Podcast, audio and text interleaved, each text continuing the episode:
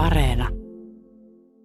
Kyllä jokainen varmasti tietää, millaista on aloittaa uudessa pestissä, mutta saatika tällaisessa pestissä, jota ei ole aikaisemmin oikeastaan kukaan hoitanutkaan, niin Harri Haagman, minkälaiset nämä ensipäivät ovat nyt olleet?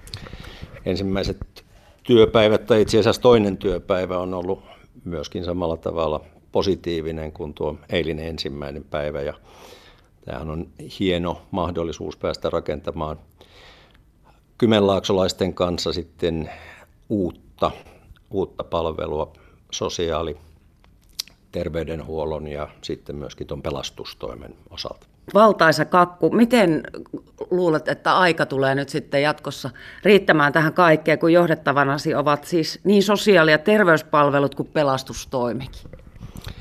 No, meillä on kaikilla hyvinvointialuejohtajilla täsmälleen tämä sama aika, eli vajaa, vajaa neljä kuukautta. Kymenlaakso ehkä on siellä kärkirintamassa, koska täällä on ollut sitten poliitikoilla rohkeutta ja näkemystä tehdä ja rakentaa jo tämä Kym Sote ensimmäinen tammikuuta 2019 lähtien, eli kolme ja puolen vuoden aikana täällä on näin uuden ihmisen näkökulmasta tehty paljon, paljon hyvää. Ja näin ollen niin Kymenlaakso on selkeästi eturintamassa moniin muihin hyvinvointialueisiin nähden. Minkälaista tämä, voiko tätä nyt kutsua perehdyttämisvaiheeksi, on sinulla nyt ollut? No tämä on mitä suurimmassa määrin perehdyttämisvaihetta. Ja perehdytys on alkanut äärimmäisen, äärimmäisen hyvissä ja positiivisissa merkeissä kyllä. Ja tietysti myöskin uutena kymenlaaksolaisena niin ihan puhtaasti tämmöinen maantieteelliseen liikkumiseen perehtyminen kuuluu tähän asiaan. Niin joko olet löytänyt asuinsijan täältä Kymenlaaksosta, kun täältä et tosiaan ole kotoisin?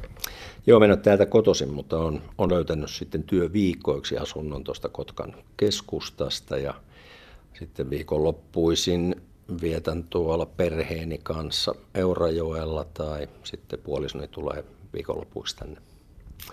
Mutta tämä on sen verran iso, iso johtamistehtävä varsinkin uudelle kymenlaaksolaiselle, että se edellyttää tämän kokoisessa organisaatiossa mielestäni niin kuin läsnäoloa, että etäältä Teamsien kautta johtaminen ei, ei ole nyt ajankohtaista ainakaan ensimmäisen vuoden aikana. No minkälaista on nyt hypätä johtamaan tätä uutta hyvinvointialuetta, kun edelleen Annikki Niiranen on toimitusjohtajana tuossa nykyisessä Kymsotessa? Me tapaamme tuon Annikki Niirasen kanssa tänään iltapäivällä ja uskoisin, että hoidamme näitä asioita, yhteisiä asioita hyvässä yhteistyössä.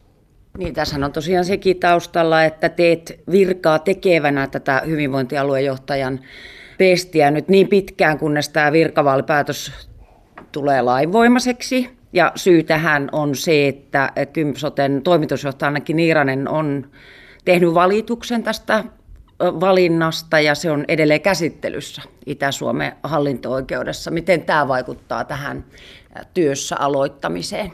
Minun puoleltani sillä ei ole, ei ole tuota oikeastaan nyt merkitystä, että hoidan tätä tuolla virkaa tekevänä ja, ja sitten oikeastaan ei ole mitään kommentoitavaa tähän, tähän kyseiseen valitukseen. Niin, sinut kuitenkin valittiin aika isolla äänimäärällä, että sinällään valinta oli selkeä, mutta silti tämä valitus sitten tuli.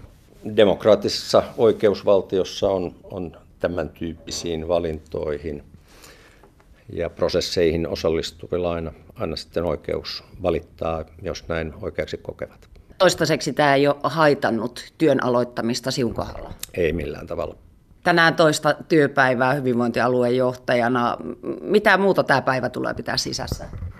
Tämä päivä tulee nyt pitämään sisällään sitten jo ennakkosuunnittelua sellaisiin toimenpiteisiin, joilla sitten pyrimme myöskin tätä valtiovarainministeriön meille kuin muillekin hyvinvointialueille myöntämää rahaa mahdollisimman tehokkaasti käyttämään kaikilla, käytännössä kaikilla hyvinvointialueilla on sama tilanne, eli nykyiseen kustannustasoon nähden valtiovarainministeriön allokoima rahoitus ei, ei tule riittämään. Hyvinvointialue tulee siis aloittamaan ensimmäinen tammikuuta ensi vuoden alusta, siis heti vuodenvaihteen jälkeen. Eipä tuohon kauhean pitkä aika ole. Pystytkö jo tässä vaiheessa toisena työpäivänäsi hyvinvointialuejohtajana niin ennakoimaan ja aikatauluttamaan, että miten tämä seuraavat kuukaudet tulee menee? Tarkempi suunnittelu varmaan tehdään tuossa seuraavan kahden viikon sisällä. Täällähän on paljon tehty jo tosi hyvää valmistelutyötä Kymsoten, Kymsoten sisällä. Että siinä mielessä en lähde ollenkaan tyhjältä pöydältä. Meillä on ollut hyviä asiantuntijoita, johtajia jo pitkään tässä valmistelussa. Eli jatkan perehtymistä nyt toisenakin työpäivänä siihen kaikkeen hyvään, jota tähän mennessä on saatu aikaiseksi ja suunniteltu. Mitä kaikkea tuo perehdytys pitää sisällään? Käsitin, että aluehallituksen puheenjohtaja Niina Praskon ainakin tässä toiminut perehdyttäjänäsi. Kyllä, hallituksen puheenjohtaja Niina Prasko on, on sitten esimieheni ja käytännössä sitten työjakomme on se, että hän hoitaa hallituksen puheenjohtajana tämän ikään kuin poliittisen puolen ja sitten hyvinvointialueen VT-johtajana mun tehtäväni on hoitaa sitten tämä operatiivinen, operatiivinen puoli, eli näin tietyllä tavalla, että se on työparityöskentelyä. Missä vaiheessa uskot, että voit puhua ja, ja kertoa kuulijoillemmekin isommista linjauksista, strategioista, miten, miten sitten lähdet tätä Kymenlaakson hyvinvointialuetta johtamaan? Loppuvuoden kuluessa. Että alkaa nyt ja, ja tota, sinne loppuvuoteen asti. Joo, tämä etenee pala palalta, että se on sama asia kuin tuo norsun syöminen, se menee helpommin paloina.